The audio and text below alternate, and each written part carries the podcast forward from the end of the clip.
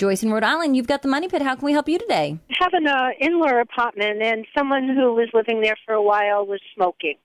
And we wanted to do whatever we could to get the smell of the smoke out of the um, apartment. Do you have wall to wall carpet in there? There is.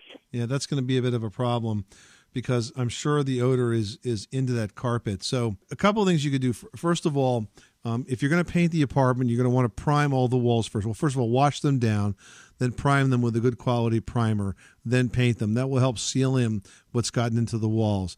As far as the carpet, a good, thorough, deep steam cleaning of that. You may have to go over it a number of times to try to get as much dirt and debris and odor out of that carpet as possible. I mean, the best thing, if we have situations where this is a real problem, the carpet's kind of worn, we'll tell people to take it up and prime the subfloor underneath, believe it or not, to make sure we really seal out uh, any of those odors that have soaked into the wood.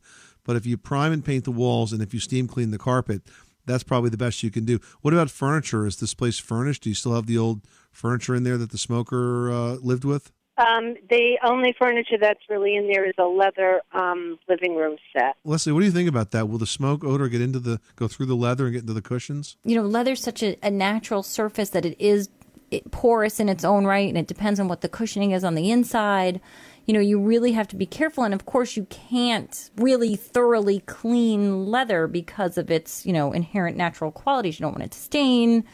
Um, you might want to see what those cushions are like on the inside. Take out the inserts. If you can replace those, that could be a huge help. Okay, great. Thanks a lot. Appreciate it. You're welcome. Good luck with that project. Thanks so much for calling us at 888 Money Pit.